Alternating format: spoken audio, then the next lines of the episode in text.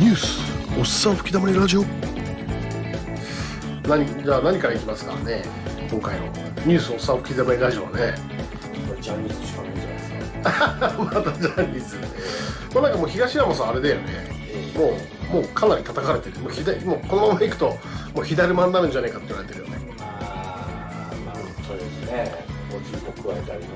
うん、ねまあそういうことをしてしまったっていうのはもう許されざる。う開催ですよん。そうですね。えうん。まあじゃあちょ乾杯しましょうか。ね。じゃあちくんじゃあ今週もお疲れ様でした。今日週末ですけど、ええお疲れ様です。えやはりねえ。まあジャニーズ問題は本当に根深い感じですよ。うんそうですね。ええ。ね深いですね。やっぱりえ人権え希薄なこの国日本でね。うん。うん。ね。スルーされてましたけど。ねまあもうジャニーズのね東山社長も大変だし。あともなんかねあのウクライナ軍が、えーだいぶもう今徐々に、えー攻勢をかけてて、そうですね。えーまあ、ロシアもまあまあまあまあまたさらにね厳しくなってくるんじゃないかということでね、はい。でそのニュースなんですけども、えーウクライナ軍、えー約3週間ほどで、えークリミア半島の、えー S400 防空システム2機を破壊、えー残り、えーわずか3機ということでね、えはい、このニュースからじゃあねちょっと真面目にいきましょう、えー。ロシア空軍は、えー2022年2月にウクライナに侵攻する前の数年間で、えー高度な、えー S400 地,、えー地対空ミサイル、えーまあ、サムですよね、ええーシステム5機を、えーロシアの、えー占領下にあるウクライナ南部クリミア半島ね、あのクリミア半島に、えー配備していたとでしかし、えーウクライナ海軍はここ、えー1ヶ月足らずの間にえーそのうちの2機を5機のうち2機を破壊した、えーこの S400 が、え1機破壊されるごとに、えーセバストポリを拠点とするロシア海軍の黒海艦隊を守るのも、えー減ると。い。うことですね、えーまあ、こんな形で、えはい。えーどちらの攻撃にも地上発射型の対,、えー対艦、えー巡航ミサイルネプチューンの、えー最新型が使用されたと報じられているが、えーウクライナが2022年4月に黒海艦隊の巡洋艦モスクワを、えー撃沈した、えーオリジナル弾頭の重さは約 150kg で、えー射程は 305km 長えな。えー東京新潟間よりさらにちょっとあそれぐらいか。東京新潟間ぐらいってことね、はいはいはい。という形でですね、はい、結構劣勢を強いられてるみたいで、えなるほど、はい。まあ、まだでも続くね。だから本当あの原油がね今ガソリン高いじゃん。高いですね。めちゃくちゃ、いまた過去最高値をそうですね。ちょっとね記録しちゃったじゃん、えー間違いないです。原油高はもう変わらないです、ね、まあちょちょっとねだからね原油の価格が下がるのはこのねロシア・ウクライナ戦争がね少しちょっとこうついてくれないとねって感じがするよね。まあね。まあ原油高なんつうのはねうん、うん、所詮はマネーゲームと言われてますから。まあね。ねガソリンめちゃくちゃ高いからね今。高いですね。え戦戦車とかバンバンもえ使ってんじゃない？ね。これがねあのーまあ何者かが確実に高くはしているんでしょうけれども、まあね。ええええええいるよね絶対そういうええまあまあまあ間組織違いなくね。がね。ええまあ、やっぱりこう経済活動がねうん。回復する中でね、原油の需要が高まってるとうん。うん見方が一番大きいみたいですけれどね、うん。でまあ、加えてこう円安っていうのが一番問題なんですよね。あそうだね。あの実はこう、うん。ここはもう皆さん見逃しがちですがはい。一番は実は円安ですね。ああなるほどね。はいはいはい。あの一番わかりやすい例うん。えうん。が iPhone 価格。うんうんうんでつい先日うん。iPhone15 がねうん発売というか予約か、あ予約がもう始まったんだね、えー発表されたのかな、はい。で予約ももうあの解禁されてます。けど、はい。はい。あの iPhone、えー、15のうん。価格はうん。うん799ドル、799ドル。えなるほど。しかし、えー実はですね、えー、iPhone14 もうん。799ドうんなるほど。ルということでうでも日本円にするとですねめちゃくちゃ高くなってるんですよ。あのー iPhone14 とですね、んうん。えーちょっと今調べてみましょうかね、うん。iPhone14 と15の価格差を、うん。えー値段を見てみましょう、えー iPhone14 がですね11万2000円、うんはいはい。えー iPhone、えー15が12万4000円、うんということで1万と2000円ぐらい高くなってるわけですな、なるほどね。えーここがなぜこうなるかと言われれば、うん。一目瞭然ですが、うんうんうんうんうん。まあ、ドルの問題ですね、いや今ドル,、えーあのドル円チャート見たんですけど、えいやめっちゃもう147もう148手前だね。ーえ。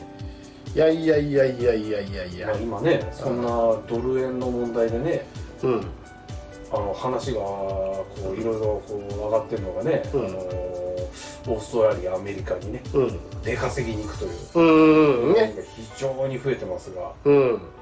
あのこれについてもねうん。ついに日本がうん。ついにというかね我々がね生まれたぐらいからうん。あんまなかったですけど、うん出稼ぎに行く国家になってしまったねほんとね。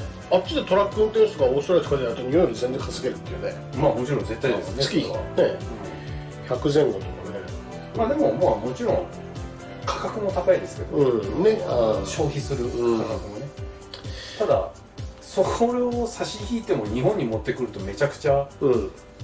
儲かるらしくてですね、うん。だから仕送り出稼ぎをしてるらしいですな。なるほどね。いや困ったねこの円安はね。もう148って。そうだから日本人ってすごく平和ですよね。ね。あの原油高いよガソリン高いよって言ってるじゃないですか、うん。うんいやいやいや。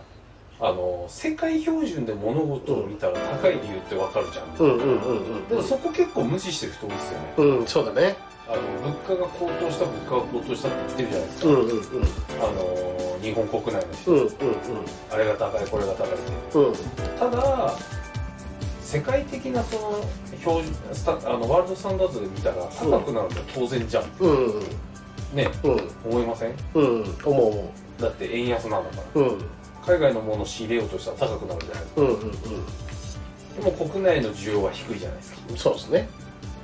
で国内の労働力なんかもっと低くなってるじゃないですうんそうです。そうですね。人手不足ですね。かやばいですよね。やばいですね。だからもう今最近シロさんなんかニュースとかで明るいニュース見ました？いやもう私はだから今ねそのおっしゃっていたあれで、まあ、ブルームバーグの、えー9月6日付のニュースなんですけど、えー神田財務官ですね、えー政府の、えーこの円安に対してあらゆる選択肢を排排除せずということでね、えー神田財務官円安えー安値更新で、えー口先介入かというね。だから具体的な政策はまだ出せずにちょっと読み上げますね、えー神田財務官は、えー9月6日、えー外国為替市場での円安進行について、急激な変動が起こっていると述べた上でこういった動きが続くようであれば、ええ。ー政府としてはあらゆる選択肢を排除せずに適切に対応していきたいと市場を牽制したということですね、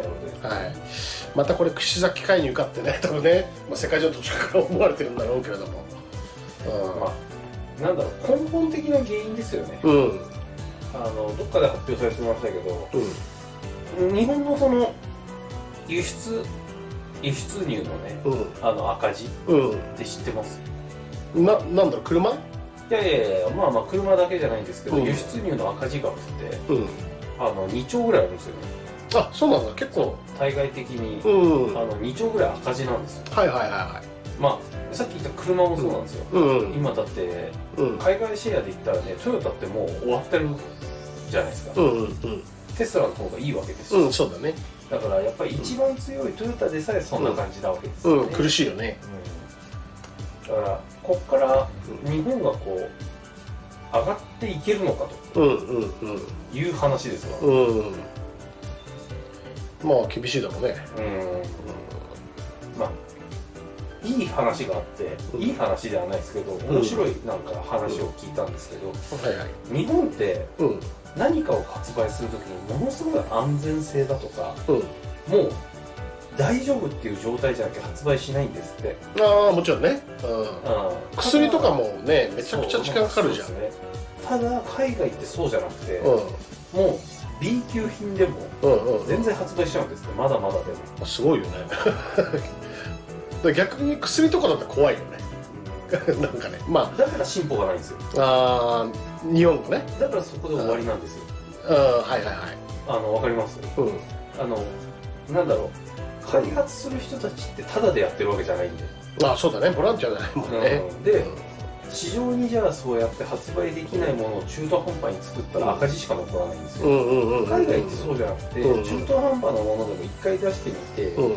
そのマーケットのうん様子を見るみたいですね。うん。はいはいはい。でだからあの日本って、うん。そこのなんか僕アベマ TV かなんかのニュースを見たんだけど、日本で iPhone を生むことは可能なのかっていう議論だったんですよ、どなるほ要は無理なんですよ。どうんうんうん。なんでかわかります？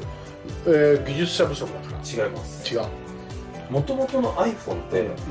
まず Mac がなきゃ動かなかったんですよね。あそうなんだ。あの iPhone を認知したのって、うん。多分 3GS とかうんうんうん。ぐらいじゃないですか、うんうん。うん日本に持ってこうんられたの、うんうんうん。じゃあ iPhone の1とか2ってどんなもんだったのよみたいな、うんうんうん。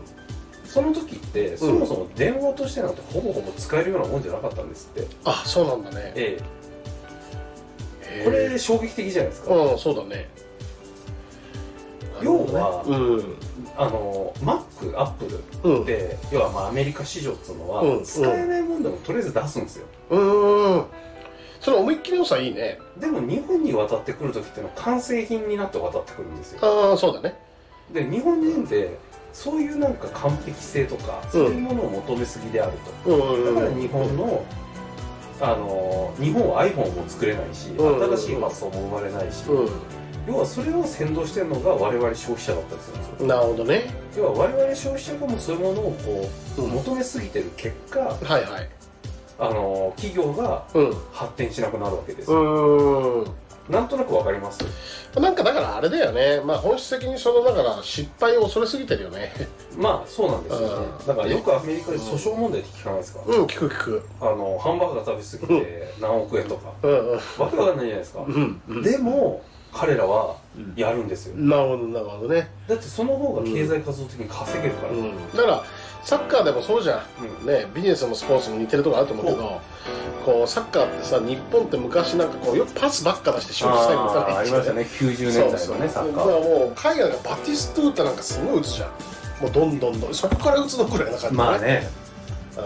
うもう外すこと覚悟で打ちますからね。ん。なんか国民性みたいなのもあるよねなんかね。ちょっと。ありますね。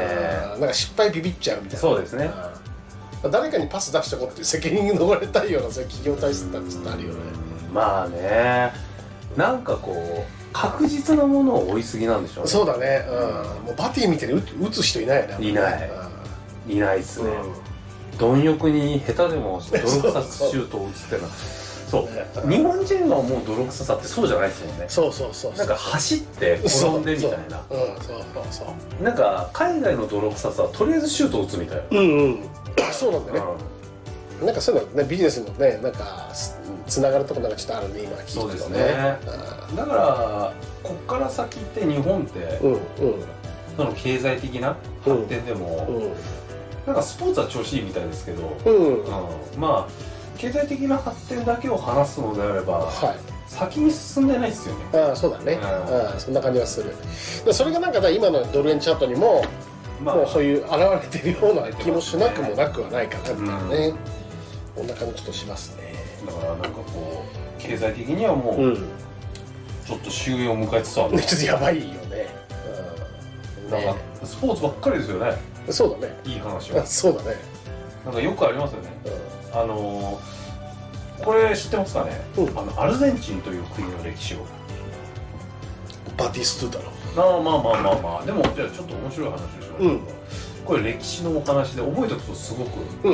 面白いんですけど。はいはい100年前。うん。まあ120年ぐらい前ですね、1900年代の初頭ぐらいってうん。実はうん。世界の大国ってうん。どこだったかっていう、第二次世界大戦より前。ちょっと前前。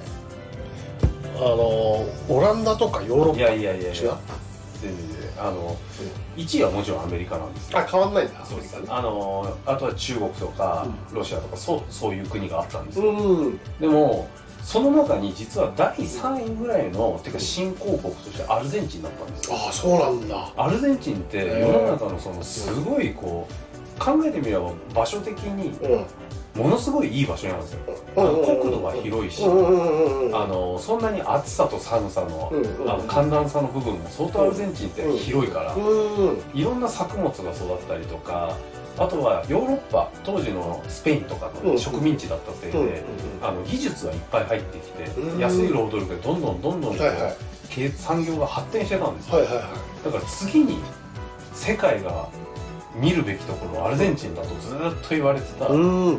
もう世界第3位の国だったんですねあそうなんだ。もう国民もどんどん増えてへお金もボンボン入ってきて、えバッティしか知らなかった。ですよね。あとメッシとかね。そうなんですよ。だからそれを今うんオルテガとかね。そうですそうですねアイマールとかベロンとかね。サッカーでしか知らないだから全だから多分そうでもいいんですよ。あのアルゼンチンのイメージってうん。多分なんか土煙が上がったところでみんなが裸足でボール蹴ってるみたいなイメージあるでしょ。いつからじゃあそうなったんだって話なんですよ。ああいつからだろそれがうん。第二次世界大戦ぐらいなんですよちょうど。うあそうなんだ。第二次世界大戦が始まったぐらいでう実は軍部の将軍がんうん。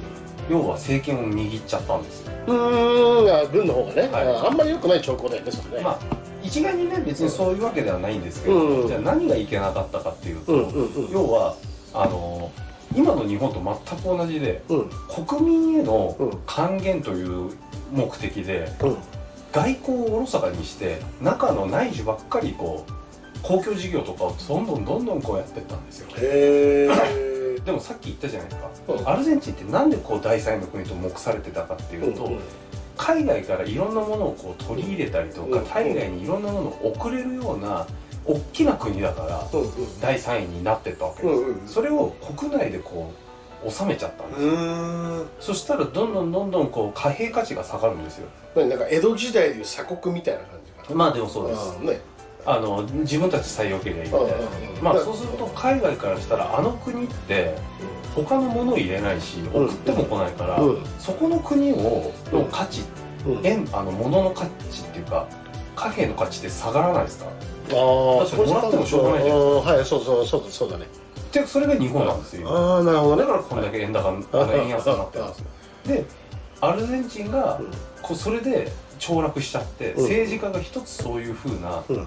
ことをやっちゃったせいでそれがずっと代々代々ツケが回って今でもあんな国なんです。なるほどね。もう二度とあのもう二度と上がんないって言われてます。なるほどね。ななんかあれだね。なんかそれ聞くとなんかそのジャニーズ事務所の問題にもなんかちょっと似てるね。なんかね。うんうん。うんでこれが面白いのが海外でよく言われるのが3つの国があると世の中に、うんうん。この3つの国っていうのが面白くてうん。先進国うん。後進国うん。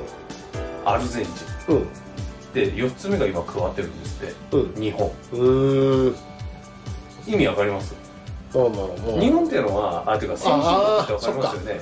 経済的に発展している国。そっか。先進国だけどもうなんか老人みたいななんかそう。いう国っていうことなのかな一回先進国に入ったはずなんです、うん。先進国から開発するうん国っていうのはほぼほぼないんですよ、うんうんうん。それがアルゼンチンと日本なんですよ。なるほどね。だからアルゼンチンが歩んだ道っていうのは実は今日本が歩んでて本当にそっくりなんですなるほどね。だから日本はあと10年後20年後には実はアルゼンチンと同じように、おそらく荒野でボールを蹴る人たちが出てくるんじゃないか。なるほどね。日うん。日いずる国だったはずなのに日沈む国になってますってことねそれがもうあと10年ぐらいで早ければ。まあでもそういうことでしょうね。もう積んでくってことね。ええ。まあだからね今の権力者とかどんどん今国外に逃げてっていうのはねあの皆さん知ってるとは思いますけど。まあ日本の通貨持っててもしょうがないですからね。うんまあこんだけねもう円が弱ければねそうですね。国力弱い。ねえ。まあ時間の問題っていうのはあるかもね。えうん。なるほどね。わかりました。まあじゃあねこの時間の問題って今の話でもねこのこのこの国家からこの企業に行きたいんですけど、はい。えー次、えー東では無理だ、えージャニーズ広告見送りで大打撃。はい事務所関係者はここまでとは予想してなかったと、ああはいはいはいジャニーズのねなるほど。この新社長、えーひがえーええ東山さんのねあれからの会見後の。はい。だからこれあれだよね。なんかもう結構そのもう新社長の東山さん変わって、はいはいはい。で今度その東山さんだけじゃなくてこの木村佳乃さん奥さんの、うんもうあの最近よく CM 出てたじゃん。うん出てます。ねメガネ市場とかさ、ええね。だからドラマも出てたのかななんかねいろいろ。出てますね。ねだからなんかどんどんこれからねあの夫婦ともども仕事がなくなってくるんじゃないかな。そういうことですよね。あバラエティーもね結構出てましたあよね。ね木村佳乃さんね綺麗だし。ねおそらくまあ風評被害というわけではないでしょうけどねえもう残念な感じにはなるでしょうな。さっきのこのね日本っていうことは日沈む日本ですけど今度日沈むあジジャニーズ事務所ってことですか、なのでまあ確かに沈みゆく船ではあるけれどもねジャニーズ、ジャニーズ事務所がね。まあそうですよね。だからそれもずっと言われてましたしね。ねだからなんかあの会見あったじゃんこの前ラジオでやったさ、え そこからなんかこうさらに悪化してる感じがするよね東山さんね。かなりだから今のこのね。ね。うジャニーズ事務所というのは本当に厳しいうん。苦境に立たされてますけどねで私は。なんか最近のなんかニュースの僕誰かが誰か告発してなんかそのジャニー喜多川さんがいる隣に東山さんがいて、それでこうなんか性的なことも見てて、であの認識してたのに知らなかったっていうそれも嘘がついてたんじゃないかっていうね。そういう告発も今どんどん出てて。確かに。いや僕はでもねあれを見るに、うん。結構えぐいなって思ってることがあって、何がえぐいかっていうと、う単純明快なんですけど、あのーお姉さんでしたっけ？ジャニーさんとジャニーさんのお姉さんと、うんうんうんうん。ジャニーさんのお姉さんの娘さん、今のメメイメイメイジュリーさん。メイメイだよね今、う。ん、なんかいるんだよね。ちょっとよくわかんないんですけど僕は。3人いるんだよねね。なんかね。登場人物が、うん。でジャニーさんを、うん。えーずジャニーさんがそういうことをしてたのを、うん。お金とか権力で握りつぶしてたのがうん。そのお姉さんなんですってね。ああそうなん。お姉さんも亡くなられて。亡くなられてるみたいなんですよ、うんでお姉さんがものすごいその権力を振るってうん大丈夫私がもうもみ消すからぐらいのことをずっと言ってたんですって。各テレビ局とかそういう被害に遭われたうん方ジャニー喜多川さんもねその姉さんの権力あった強かったマジで、うん強かったみたいです。よそうなの？でその人がだって実質的なねあれですもんね。あ北川さんよりなんかもうなんかやっぱお姉ちゃんすごいんだ。じゃなかったかな確か。っていうような話なんですよ。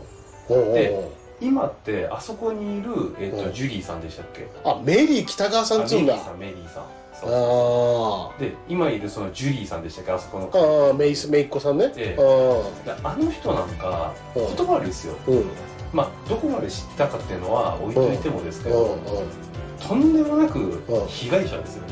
うんでだって何にも自慢してないし、どこまで知ってたかっていう問題はあるあるかもしれないですけど、上の世代がやったことの始末をつけさつけろって言われてあそこにいるわけじゃないですか結構えぐい話っすよねえぐいねうんメリー北川さんえ若い頃多分昭和だまあな綺麗じゃえまあまあまあまあまあまあまあ。この人が何をしてたのかは分からないですけど、んね。そう。でもこの人がすごい権力を振るってね。マジか。お金でもみ消したりとか。藤島メリー靖子さんだってね。うん。昭和2年生まれて相当フリーだわね。そうですね。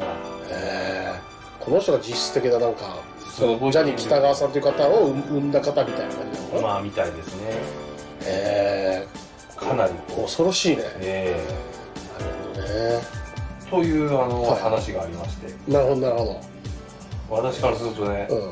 結構な恐怖でしたよ、それ怖いわ。えそういうねあのジャニー喜多川さんというね、えこういうまあ、怪怪物を生んでしまったってえことね。そうですね。モンスターですよああ性被害のね。じゃあ次、えー、スポーツいきたいと思います。はい。はい。じゃあスポーツ何からいきます？サッカー野球ラグビー。どれからいきましょうか？それからサッカーサッカーぜひじゃあ石子お願いします。そうですな。はい。まああのーサッカーね、あのー新生日本はい代表がはい。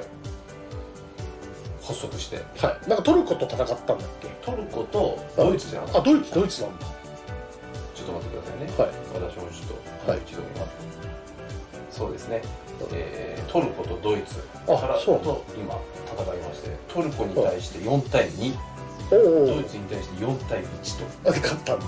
えそれ練習試合なんかカップなんかキリンカップみたいななんかそういうカップ戦？ーこれはワールドカップ予選ですね。あ違う違う。あ違うよね。ワールドカップ予選に出るわけ。ですね。これはですね、はい。えー親善試合ですねああ親善試合だね。あもうでも練習試合というのはすごいね。ええドイツにはゲッツェとかいたんですかいやゲッツ古いはですねいなかったんじゃないですかね。まあね今ねいろいしかもろ向こうのねあれでやったのかなこれは。そうそうそう海外でなんかトルコ戦見たけど、だってアウェーの地でね。うん。ね。で、えっと、その前はね、えっとエルサドル・バドル。うん。と6対0えー強いね強いですね。三笘出てた？の三笘さんとか、えー三笘さんは出てないんじゃないですかね。出てないんだ。三笘さんはえっとペルーペルー戦では出てるみたいですね。あれラモス・ルイス・ルイとか？ね仕方されちゃったよそうですね。だから若いこの世代がね今爆発してるというすごいね。ことでね。伊東純也。伊東純也さんがすごいですね今ね。あじゃあさすままだベルギーのかな？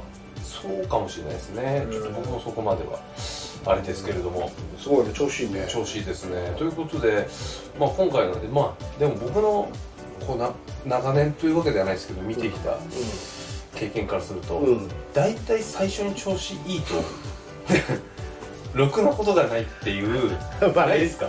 なんか練習試合で勝つけど本番でなんか予選をしたとかね。例えばドイツとかそうなんですよいつも、はいはいはいわかるわかるわかる。僕の中のドイツってなんかユーロとかうなんかすごい調子いいけどワールドカップの時なんかすげえ悪い、んねえなんかあるよね。ありますそういうのね日本もここね練習試合調子よくてね本そうで番ですダねメとかね。なんかイングランドとか、うん。まあフランスとかも一時期そうでしたしね。ああそうなんだね、えーなんかユーロ制覇してすげえ強えみたいな感じになってなぜかわかんないけどワールドカップの予選入っああまあだから人間だからてね。そうです。結局こうアップダウンあるからね。ということでだから今は今で喜ぶしかないやうんそうだね、うん、まあ出だしはいいっていう感じだよね。いうかもう言えないっすよね。ね。なるほど。それがサッカーでね。えなるほどですね。わかりました。じゃあ次、えー野球行きましょうあ大谷さんですか、はい。あまあ阪神がねはい、えーじゃあ決めて。ちょっとこの、はいえ NHK ニュースからあどうぞ。どうぞえー大谷翔平、えーバッターとしても、えー今季終了か。初の本塁打王が有力視、はい。えー右脇腹を痛めて欠場がついている、えーエンジェルス大リーグの大谷翔平が、えー15日の試合の後クラブハウスの自分のロッカーの私物を全て片付けてうん。球場を後にしていたことが分かったということですね、えー MRI 検査の結果、ええー右肘の靭帯に損傷が見つかったため、えはい。えー大谷選手はピッチャーとして今シーズンはもうすでに終了しましたがそね。その後も志願してバッターとしては出場を続けました、えーしかし、えー今月4日の、えー9月4日かな、はい。えーオリオールズ戦の前に、えー行った野外でのバッティング練習で新たに右の脇腹を痛めたことからその後は欠場していました、えー9月15日のタイガース戦にも出場しなかったため、大谷選手は11試合連続で欠場となり、えー試合後、えー報道陣が取材のためクラブハウスに入ると大谷選手のロッカーに置いてあった私物が、えー、全てきれいに片付けられていて、大谷選手の姿はすでになかったということでね、ね。はい。でまあここで多分一番気になるところはこのホームラン王の、はいはい。はい、争いなんですけど、ええ。ー現在大谷さんは、ええ。えーもうすでに40ねえーそまあ、40何本かえ42、3本42、3本打ってるんですけど、えーこのた次2位に続くね、はい。えーアメリカンリーグのホームラン王争いで2位につける、えーホワイトソックスのえ すいません、えーロバート・ジュニア選手が今35本なので、はい。えー大谷選手に追いつくためには残り14試合、はい。えーホームランを9本打つ必要があるということですね、だからってことは大谷さんは44本かな。44か。あ44かな今ね。35たす9でねだからそれを14試合で打つのはほぼ無理があるのではい、なので大谷選手今季ですね、えーメジャーリーグ史上初のホームラン王に輝くと。今日本人初そうですね。されているということで。結構ねここが一番の大,、ね、大詰めだよね。ホームラン王争いになったね。こうホームラン王になってもらえればね、まあうねん、だからまあこう物事のね測り方は様なんですけど、うん。あのアーロン・ジャッジ選手、はいはい。えーヤンキースの、はいはい。彼もねずっと欠場しててね。うん。でまあ今3位でしたっけね。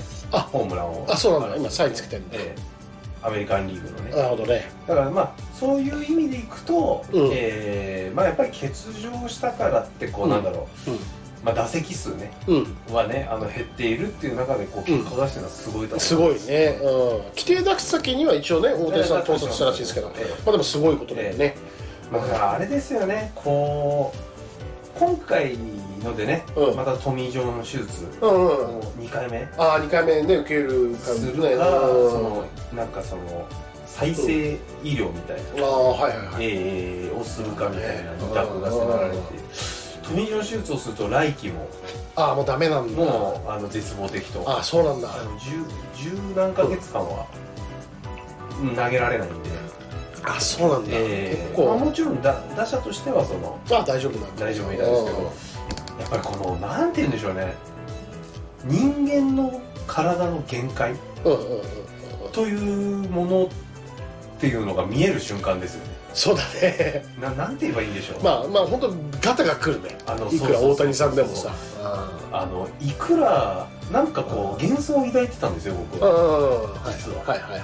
あの今年の6月ぐらいのシーズンあのものすごい打ったり、うん。7月入ってもすごい打ったりして、うんうんうんとんでもねえなとえ大谷さんすごいね。これはもう世界最高の選手だと、いうふうにずっと思っててで彼は12時間寝るとか、うんうんね、食事もうん体も大きくてとか、ね。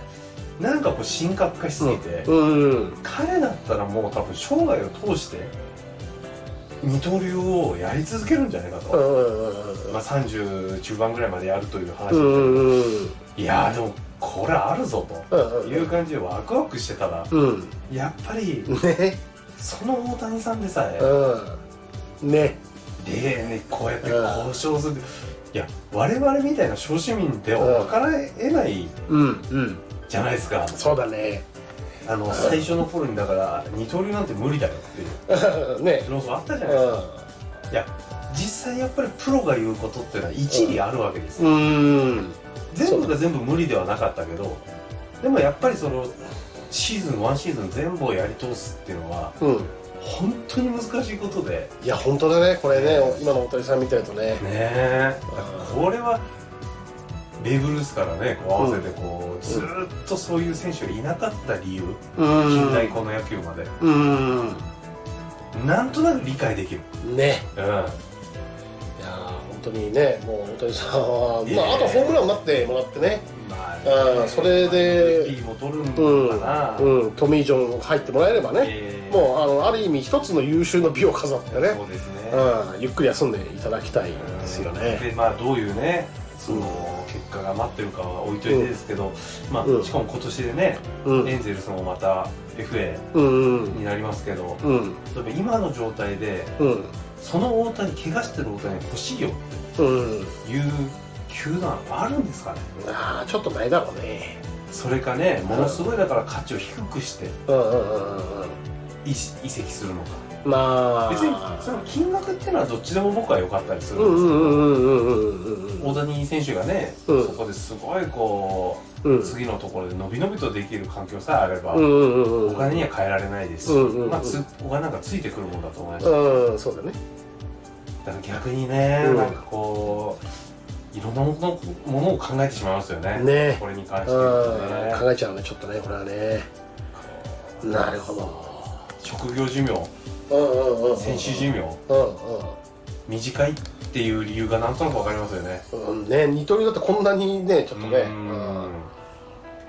野球って長いって思っちゃうじゃないですか。うんね40代までやってる人がいるうんね。でもやっぱり、ある意味その人たちって鉄人なんですよね。そうだね。俺らが思ってる以上に。気持ちも強くないと続けられないしね。ねうんもうほんと心技体がね。いやーでもそうだと思いますね。そうわないとだからキングカズがいかにすごいかそうだねね。うん。カズさんすごいね本当ね。現役をできるっていうそのメンタリティーとその怪我？ね。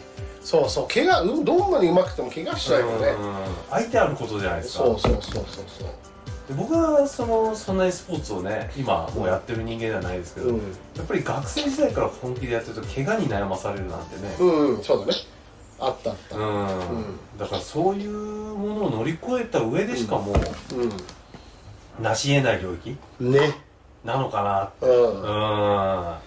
思いますね。すごいですね本まあ、大谷さんね、まあ、一刻も早くね、ええ。まあ、あの完治していただいて当にまあまた、まあ、理想来シー来シーズンもね、まあそうですね、うん。僕らに夢を見せてほしいですそうね、えということでね。分かりました。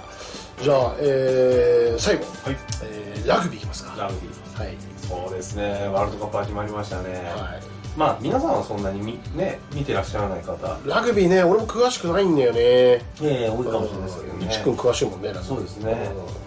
まああうんのイングランド戦がやるの？これから。あそうです。あの、えー明日の、うん。えー明日というか。明日が第1戦？いやいや第2戦で第2戦なんだ。え9月17日が第2戦ってことそうですね。えっと朝4時です、朝4時か。ええだから、はいはいちょっと我々はね旅に明日出るんですけど、うんそうですね。旅先の朝方にやってるはいはいはい。感じですね、なるほどね。えはいはえなのでまあ1戦目はね、いあのー見事に勝って勝って、うん。ええ。ね、今これにサッカーも強いけどこのラグビーの日本っていうのはどういう状うん。強いんですか？いやもちろんあの2大会前のね、はい。あの皆さんも覚えてらっしゃるかもしれないですけど、はい。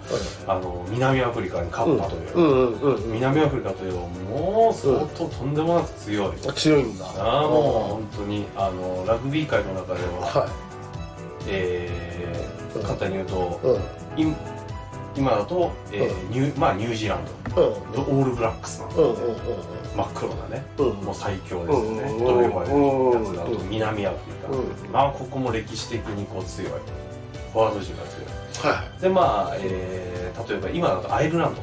えー、アイルランド強いアイルランドが一番世界ランキング1位ですかね、えー、まあ欧州はだから強いんですよ。あ強いんだ、えーまあ、体が違うもんまあまあまあねまあそういうことです。要は要はフィジカルスポーツですから、うんね。えサッカーや野球以上いやいやいやいやね。もうとんでもないでけえ人間たちがねえ。弾丸のように走っていってぶつかり合うといううん世界一野蛮で真摯なスポーツって言われてますから。